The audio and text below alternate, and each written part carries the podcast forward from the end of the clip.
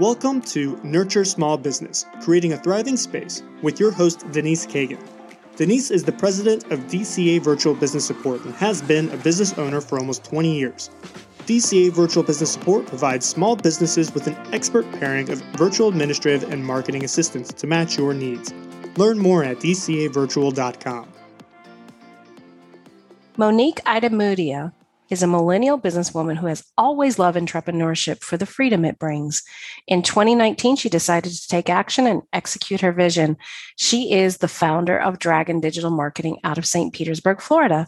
She's passionate about educating and inspiring small business owners to build an online presence and grow their business with the power of great digital marketing. She is an execution driven consultant that not just talks the talk, but also walks the walk. Welcome to the show, Monique. Hi, thank you so much for having me, Denise. It's an honor to be here. And before we get started, so I noticed something uh, very cool on your bio. It says you were an immigrant with a dream, and I'm assuming that dream was business ownership. But can you tell us where you where you came from? Yes, exactly. So I came from Germany, and yes, that dream was business ownership, was being an entrepreneur and yeah, starting my own business, basically the American dream, right? Absolutely. Yeah. And you're fluent in multiple languages, aren't you? Yeah, so I grew up bilingual. German and English are both my first languages. And, and then I also learned some French. Yeah. Okay, perfect.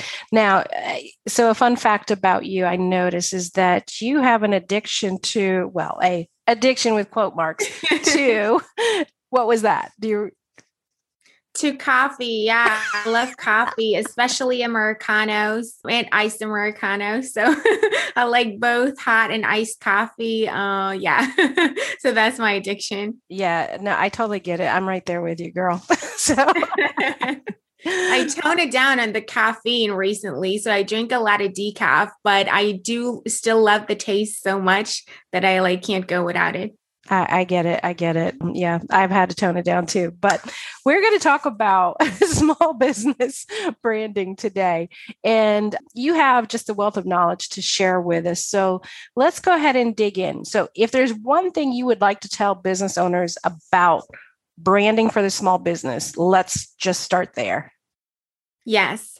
So, the first thing that I always like to tell everybody is that the brand strategy is at the heart of your brand and it's the most important thing because that's the foundation that you build everything else on. So your logo, your brand name, your colors, your fonts, your typography, all of that it's uh it's nice but that's not what makes the brand. It's still important. I'm not saying it's unimportant but the strategy is really the most important thing about a brand.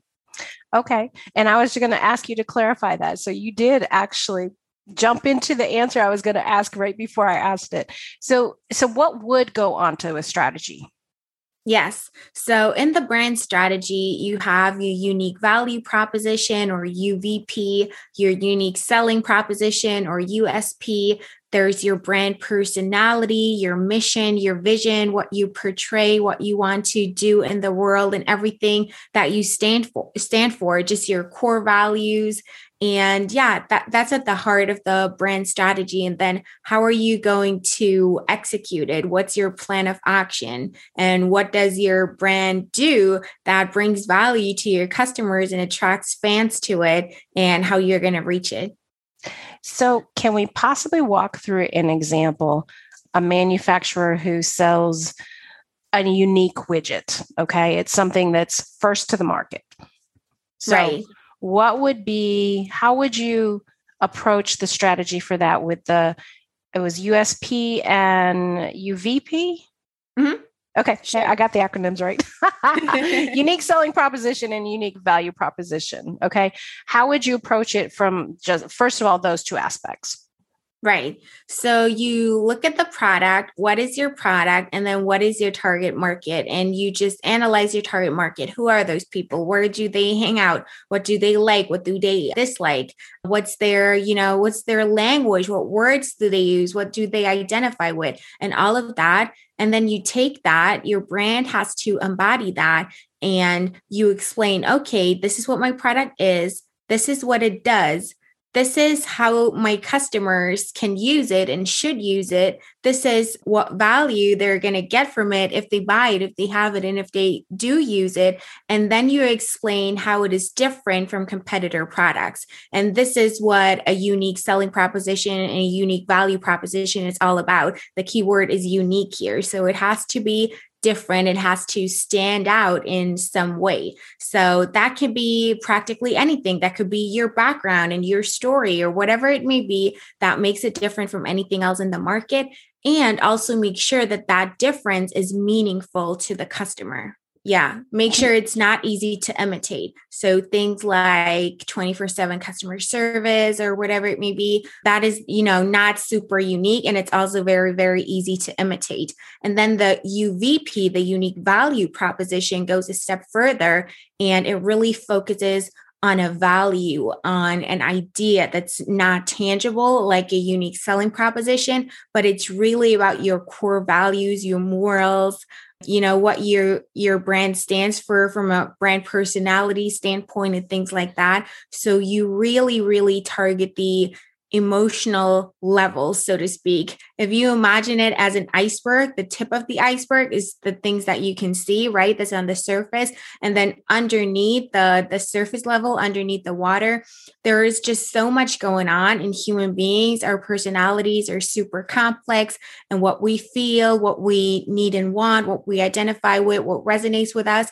So that's what you have to target. And all the brand is is adding an emotional attachment to a service or a product or a personality when we're talking about personal brands. So it's just bringing the emotional aspect to whatever it is that you're selling. So people are no longer looking at it uh, on just a factional level and comparing the price or whatever, but there's something more behind it. There's something deeper, and that's all it is. So, so what you're talking about is something that drives brand loyalty, like these big brands have. You know, Nike. People go to Nike because they're great made shoes. You know, they're expensive as heck, but they have an extremely loyal brand. What drives? What would you say, in your opinion, would drive that or another comparable brand? Right. People want to be winners. You know, Nike portrays winners. They portray the stories of great athletes that are just world class and they're winning a lot of the time. And just their story, how they started, uh, that you can do it too. You know, their their slogan, just do it. You just have to start and yeah, start training, start working out, and you can do it too. And everybody can achieve it. And oftentimes, if you look at the story of the stories of the best athletes in the world, they started from scratch, from the very bottom. A lot of them are immigrants too. A lot of them grew up in poverty, and all they had is an insane drive, an insane desire to win and to make it, and just an incredible passion for the sport that it is that they play. And that's what Nike portrays. And you can be one of them and feel like them if you're wearing the same brand, you know, the same clothes, the same apparel,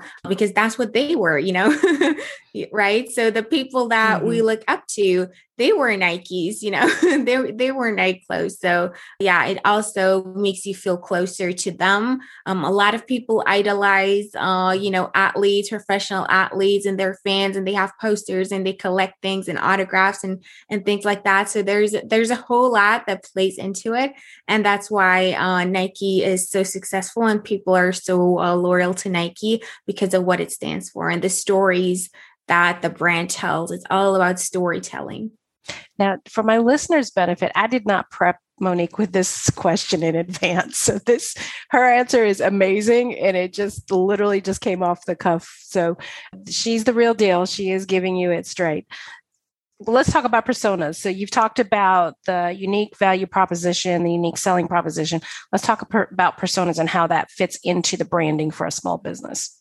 Yes. So your persona is a representation of your ideal buyer, your ideal customer, your target client. And it's semi fictional, meaning it's partially real and based of real data that you have from your existing customers and it's also partially made up of educated guesses and research that you've done interviews that you've conducted surveys that you've done things that you've analyzed your analytics your Facebook following, your Instagram audience, your email list, whatever it may be, people that you just had a conversation with at trade shows or, or conferences or whatever it may be, just when, when you talk to people. And you collect all of that information all the way down to the nitty gritty, you know, uh, what those people like, where do they shop, what makes them tick, what makes them take action and moves them to buy, why do they choose you, and what do they care about that your competitors don't have? What are the features that they actually care about the most and what don't they care about as much? What language do they use? So you can use the same language in your sales letters and your landing pages and your ads um, your content and your videos um, on your website and your uh, social media posts, whatever it may be. So you really, really get to know those people and you create personas for them. They they have a name. So you really really personify your customers. So it's not you know this abstract oh that's my um that's my ideal customer but you really have to visualize it too um a picture to it. You can find like a stock photo or create an avatar illustration whatever it may be that helps you to always remind yourself hey those people that i'm trying to reach and that i'm trying to let know that I even exist and that I'm out there and then that I have products and services to offer for them that help them out as a real person because it's easy to, you know, get confused with all the numbers that we see of page views and website visitors and likes and comments, followers, subscribers subscribers, uh, whatever it may be, uh, they're real people and they have needs, they have wants, they have hopes and dreams and fears and objections and pain points. And they're not alone. They, you know, they are in a community they're super closely connected to their spouse for example who can influence their buying decision a lot or uh, i don't know their friends everything really uh, can be so important their children it matters for example, if they're married or single, what education level they have, what social media platforms they like to spend time on, because that's where you should be. And you shouldn't be, you know, on a social media platform that you like. and that's why you're on there because you personally like it. You have to just, yeah, be where, where your customer is. And that just helps you to approach everything in your business strategically in a strategic way. And obviously, most of all, in your marketing and sales. So I heard you mention analytics, and you talked about a lot of different places where we could get analytics. If a business owner wanted to look at the analytics themselves, and I'm probably not one of those people, where would they go to look? I mean, Google Analytics, but what would they look at actually? What do they need to go to? Yes, Google Analytics, look at your pages report, which are your most visited pages and then look at people's behavior, look at the behavior flow. What are your most common landing pages? And then how do people hop from page to page? How long do they stay? Look at the time on page, look at the bounce rate of the page, how many people uh, you lose look at it as like your funnel you know you you have your content pages then you have calls to action there then you funnel people through to a page. It's maybe like a landing page where you want to get an opt-in you want to get them subscribed to your email newsletter you offer them a freebie a lead magnet whatever it may be so that you can contact them later uh, nurture them and then eventually you'll have to sell. We're all in business we have to sell at some point and so on and so forth. So look at that uh, make sure people actually follow the the buyer's journey the, the journey that you want them to take on your website. And then a lot of people use tools for their social media as well. So you can see um, how engaged your following is. Make you know make sure to analyze what they have in common. Is there certain pages that a lot of people in your audience like and follow? And what content do they have? And what other influential people do they follow? Is there um, a bunch of groups that a lot of people in your target audience are members on. And then on Facebook uh, in particular, there's a tool called the Audience Insights tool where okay. you can just put on your page and you get a lot of insights um, about your audience and you'll find out crazy things. Like, for example, followers of your Facebook business page are 34 times more likely to like Oreo cookies than the average Facebook user. you know, things like that. Then you can pick that up in your in your copywriting and in your marketing and stuff like that. A lot of people share so many things about themselves on Facebook that Facebook has just so much data and so many insights that you might never have thought about yourself. So all of those tools you can use for your research. And then there's forums, Quora, Reddit. Uh, you can just Google things. And then, of course, you can just talk to people, you know, pick up the phone and actually ask them a set of strategic interview questions and conduct buyer persona interviews. Okay, so for our DIY listeners, they need to go to Google Analytics pages and Facebook Insights. Now, I know as many DIY business owners as ones who are like, nope, I don't even want to touch this. So, is this something that you help people with consolidating this data and then creating a buyer journey? Yes, exactly. Yeah, that's that's our specialty, the specialty of my agency, Dragon Digital Marketing. Everything evolves around a buyer persona. If you really understand a target market and, and the buyers and, and the business and everything that it stands for, you can do great marketing and amazing campaigns for any business because you truly understand it. And that's what's so important. And I think that's the secret, or maybe not so secret, to success and you can be really really data driven you no longer have to make decisions out of a gut feeling and you'll see a positive ROI if you approach your marketing in a strategic way like that. So we definitely do buyer persona research too. Yeah my my advisor is always saying data data data. Yes. So i yes. like that. What else would you like to add for our listeners today yeah, just keep that in mind. Be mindful of it. You cannot get a brand from a graphic designer. If you get a logo designer, whatever, that's not your branding. so, yeah, keep in mind that a strategy is really important. Get help from an expert if you if you need to because you want to make sure that what you do is actually effective and efficient and it's an investment and not just an expense. So, uh, yeah, do your research and get help from an expert and that's how you set yourself up for success success. That would really be my tip when it comes to that because things are complex. They look so easy and simple on the surface, but they're more complex and you want to do things right. Absolutely. And how can our listeners find you after the podcast? The best way to reach out is through our website, and that's dragon digital marketing.com. There you can find links to all of our social handles. We're on uh, Facebook, on Twitter, on YouTube, and I'm also on LinkedIn. And we have a podcast as well that you can check out many informative blog articles, a free branding course that might be very interesting for you, and just a bunch of value added templates and guides and checklists. So there's a lot of free uh, stuff to grab on there too. So definitely check out the website. Perfect. Well, Monique, I really appreciate you being here and spending time with us today. It's my pleasure. Thank you so much for having me. Thank you for joining us for today's Nurture Small Business Creating a Thriving Space podcast. Learn more about your host at dcavirtual.com or by emailing her directly at denise at dcavirtual.com.